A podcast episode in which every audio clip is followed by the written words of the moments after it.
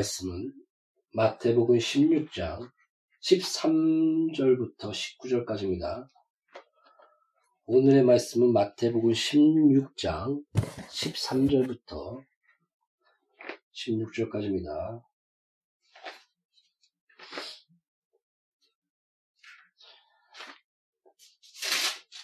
찾았으면 다 같이 아, 19절까지입니다. 13절부터 19절까지입니다. 찾았습니다. 같이 교독하겠습니다.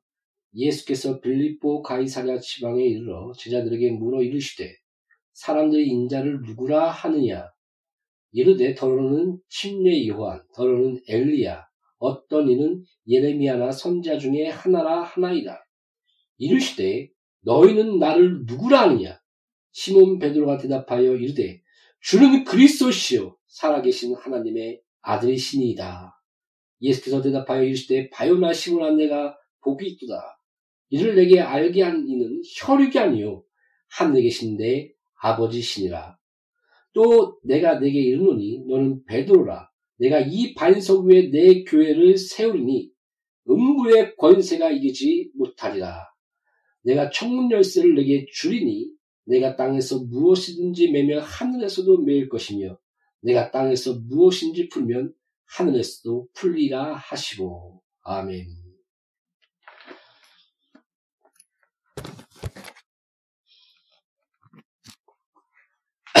음. 아, 죄송합니다. 오늘 제가 몸 상태가 너무 안 좋습니다. 하루 종일 잠만 자느냐고. 아, 또 설교를 많이 준비 못한 부분에 대해서 아, 죄송하게 생각합니다. 기도하고 또 부족하지만 예수의 피와 성령을 의지하며 또 나아갑니다. 기도하겠습니다. 너는 무엇을 말할까 걱정하지 말라. 말한 것은 너가 아니여 성령이라고 했습니다.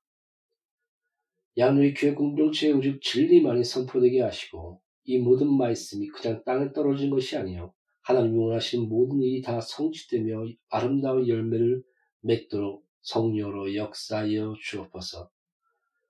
나와 설교 듣는 모든 양누리 교회 공동체와 또한 설교를 또한 모든 듣는 하나님의 섭리 가운데서 또한 여러 가지 방송 매체를 통해서 듣는 모든 영혼 가운데 오직 성령으로 말미암아 진리를 바로 알고 이 모든 진리의 풍성한 열매를 맺을 수 있도록 성령으로 역사하여 주옵소서. 아멘. 아, 제가 이제 어, 제목 설교를 하다 보니까 내 안에 있는 것을 이렇게 자유롭게 설교를 하지만은 점점 준비가 미흡한 것 같습니다. 그래서 아, 좀 제목 좀 체계적으로 어, 설교를 좀 준비하면서 이렇게 나가야 되겠다라는 생각 좀 했습니다. 그래서 무엇을 설교할까 이렇게 생각하다가 아, 먼저 사도신경부터 설교를 하자. 사도신경과 또 주기도문과 또한 십계명 아, 우리가 마땅히 믿어야 할 바가 무엇인가 그 내용 이런 확실히 우리가 믿고 있는 것 이런 것을 잘 요약해 주는 것이 바로 사도신경입니다. 뭐 사도신경을 비판한 자들은 무슨 천주교부터 여러 가지 얘기가 나오는데 그 무려 170년 2세기부터 아, 로마 신조를 해왔고 또 더 앞에 나가면 아, 정확하게 기억이 안 나는데 거기 하여튼 2세기 2세기 2세기부터 그 사도 그 뼈대 사도신경에 아, 뼈대가 이렇게 나왔습니다.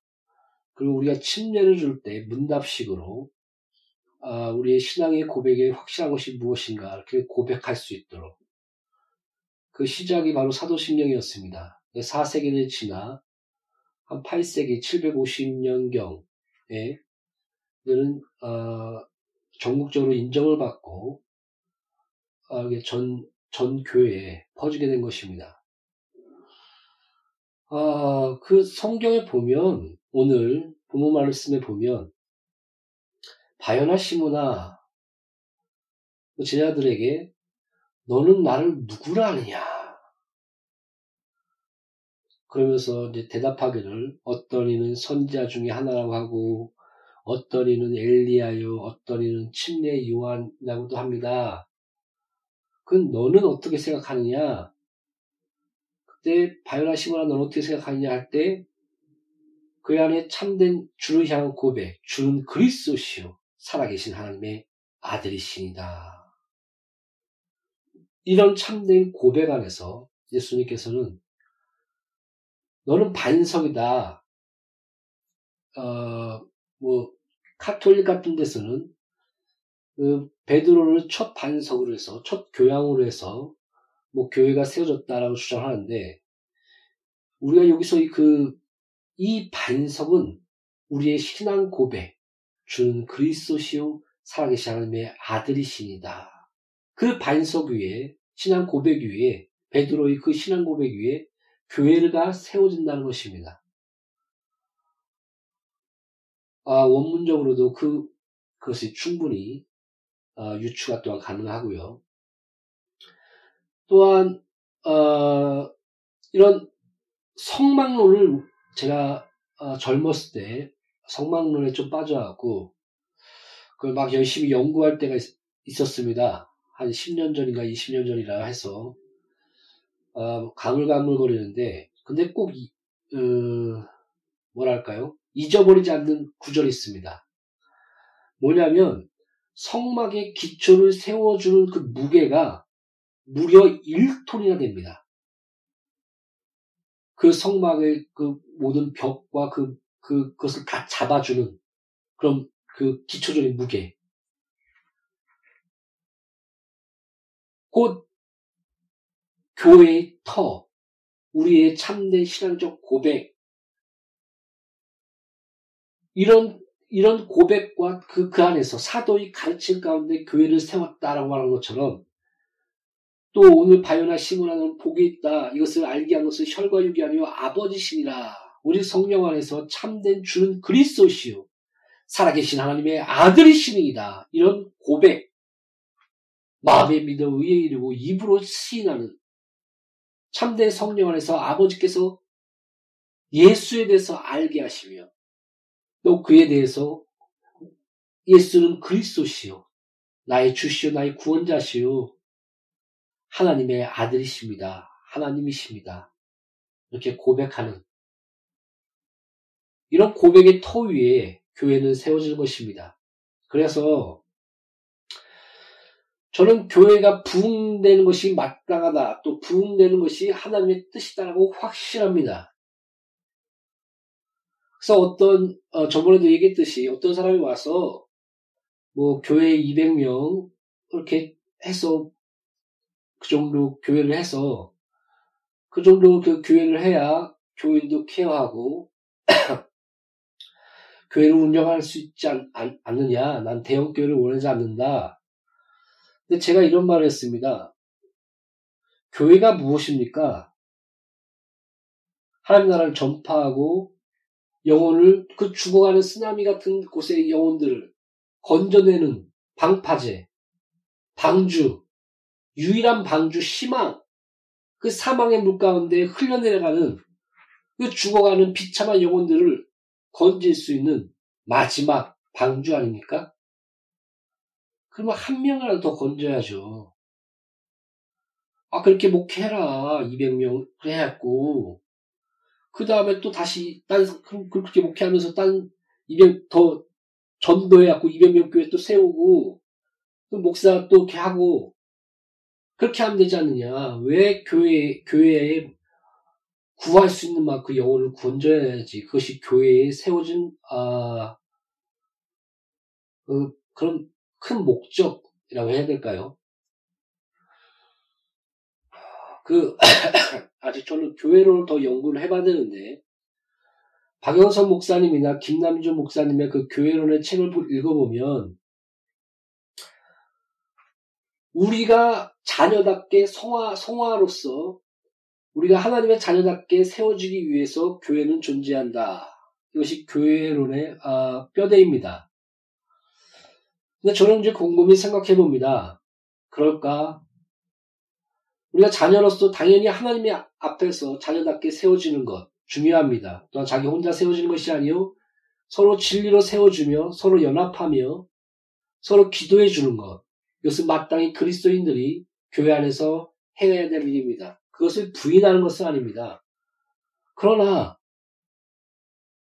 여러분 사랑 사랑의 그 경건의 최고봉이 사랑 아닙니까? 내가 너를 사랑하지 너희가 서로 사랑하라. 그 사랑 가운데 죽어가는 영혼 나를 위하여 울지 말고 너와 너희 자녀들을 위하여 울라. 그 십자가를 지고 가시며 예수께서 그들을 바라보시며 말씀하셨던 그 말씀. 이 죽어가는 영혼, 사망 가운데 지옥에 떨어질 수밖에 없는 그 영혼을 향하여 복음을 전파하며 영혼을 건지지 않겠습니까? 그 사랑의 복음의 전파가 자연스럽게 나타나지 않겠습니까? 그래서 저는 약간 의아했습니다. 아, 경건의 최고봉은 사랑이고 그 사랑 가운데는 전도와 영혼 구령과 이런 진리 안에서 하나님 나라를 확장하며 많은 영혼을 살리는 것 이것이 사랑으로서 나타나는 것이 당연한데 어, 너무 지나치게 자식, 자기, 자신의 내면과,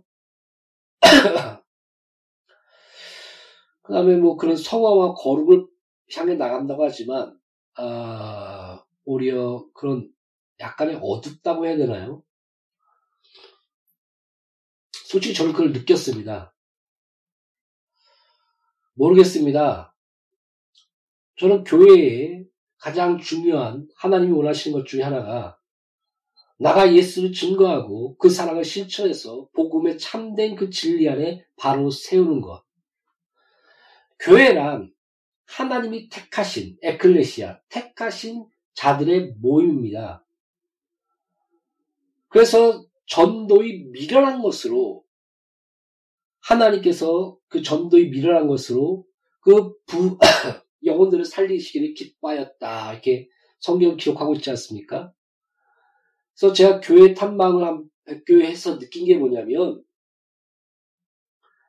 뭐 관계전도 얘기하며 무슨 전도 얘기하며 이렇게 하는데, 진짜 나가서 복음을 전파하는 자, 진짜 미련하게 말씀을 전파하는 자, 그런 교회가 조금씩 조금씩 붕대고 있는 것이 아닌가 그런 느낌을 받았습니다. 아, 저도 이제 그 부분에 대해서 부족하기 때문에 할 말 없지만은, 아, 그렇습니다. 나가, 나가서 복음을 전파하라. 나가서 전파하는 겁니다. 뭐, 문 두들기고, 나가, 또, 뭐 하고, 뭐 하고 그러면 욕 많이 얻죠. 그리고 또, 그 기독교 안에서 여러 가지 안 좋은 모습들 때문에 이미지도 많이 안 좋아졌지 않습니까? 그러나 교회의 모습의 진정한 것은 아, 저들이 누구한테 순종하는구나. 그 모습이 보여지는 겁니다. 그래서 무엇을 하든지 예수의 이름으로 하라. 절대자. 그 예수 앞에서 순종하는 삶의 모습.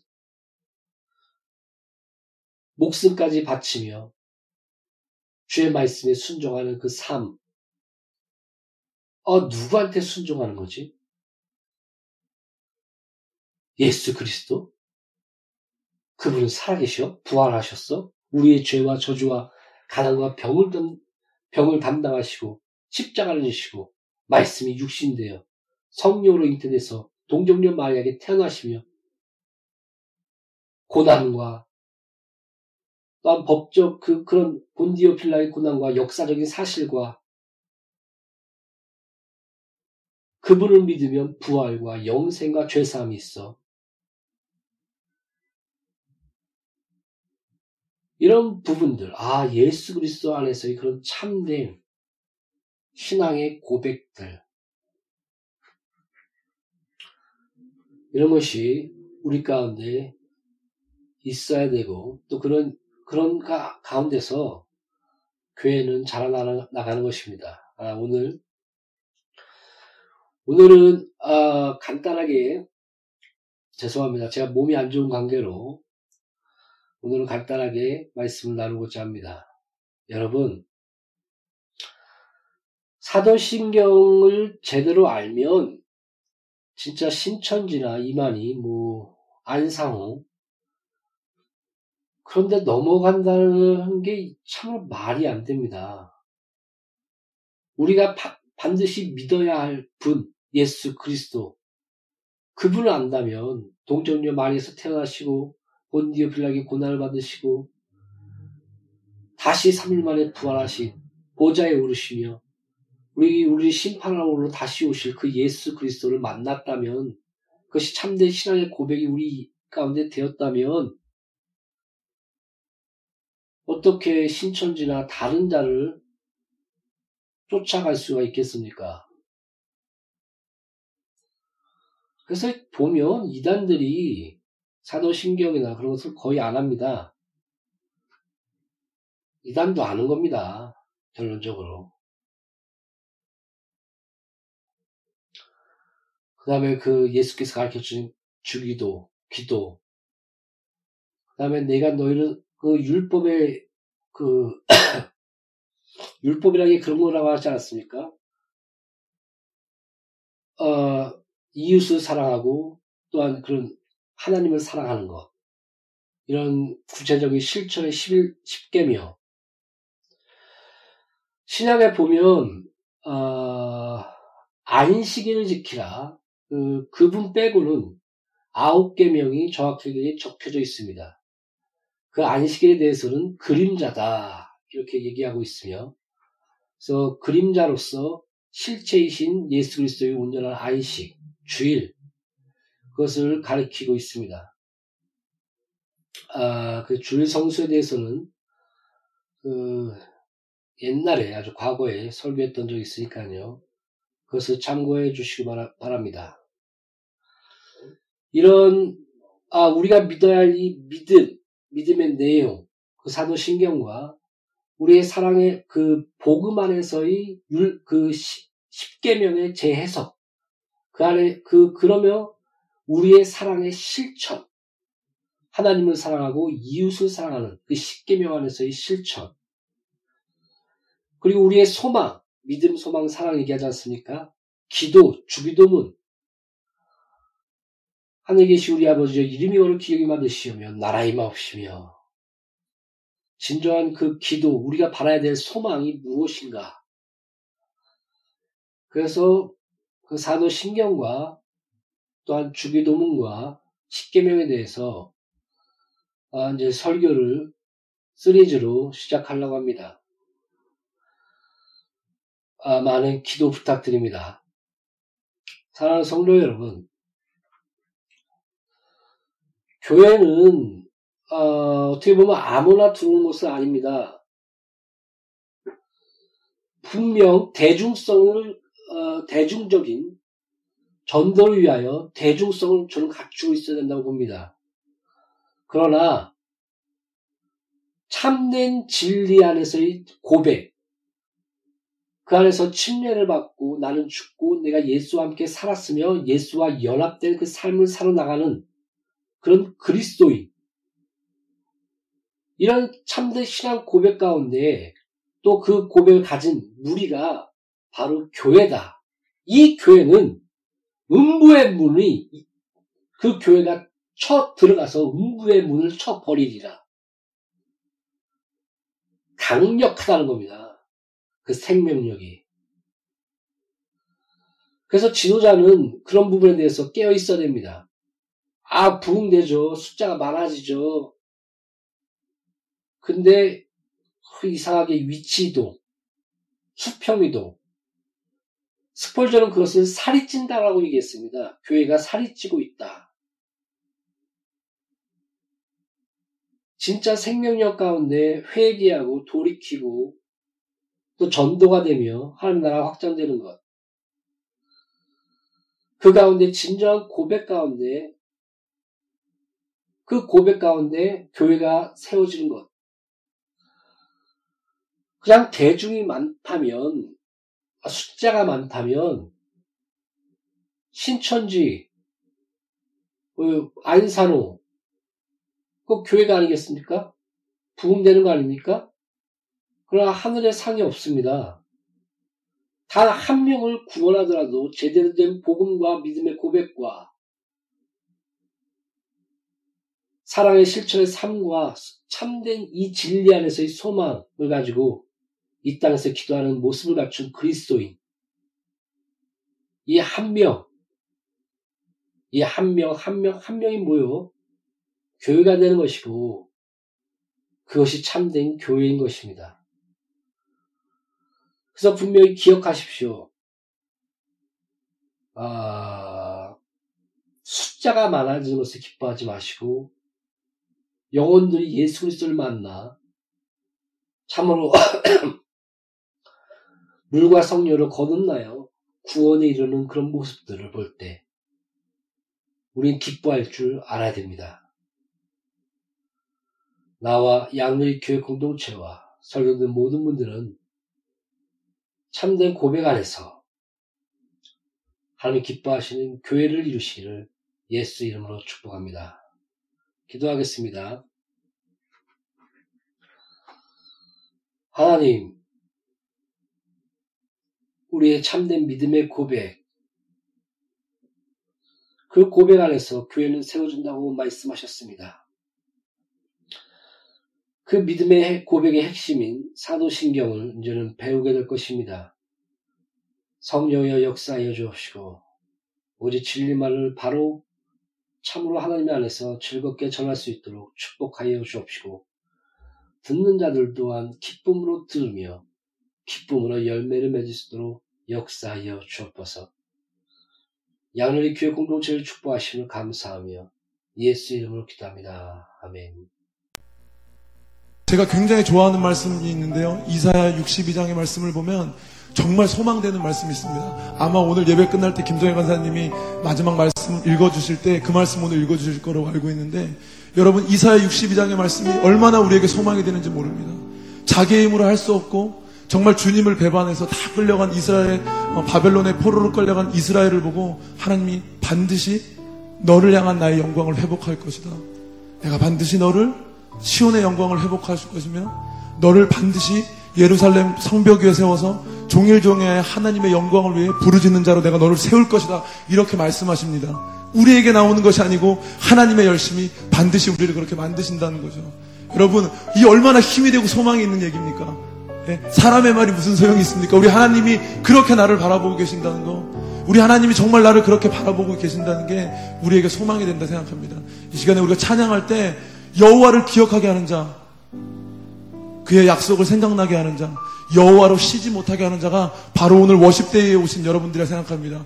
우리가 찬양할 때 성령 하나님께서 우리의 마음과 눈을 열어주시고 반드시 당신 하나님의 나라의 영광을 위하여 우리의 이 입술의 찬송뿐만이 아니고 우리의 삶의 찬송으로 주님 앞에 드리게 할 주님을 신뢰하고 기대합니다. 아멘. 우리 믿음으로 찬양합시다.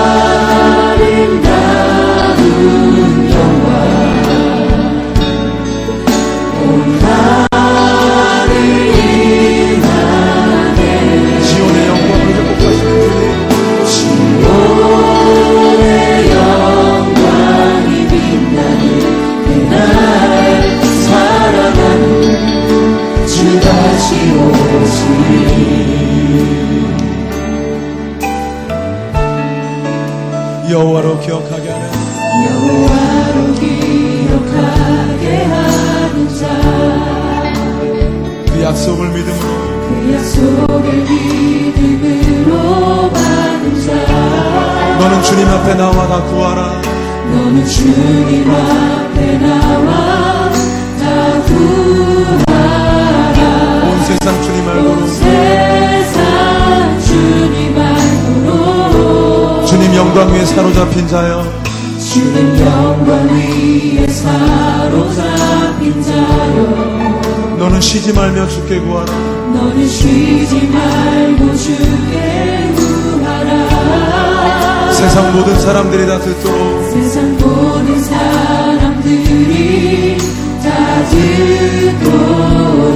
세상 주님 알고. 온 세상 주님 알도록 아멘. 그 아름다운 영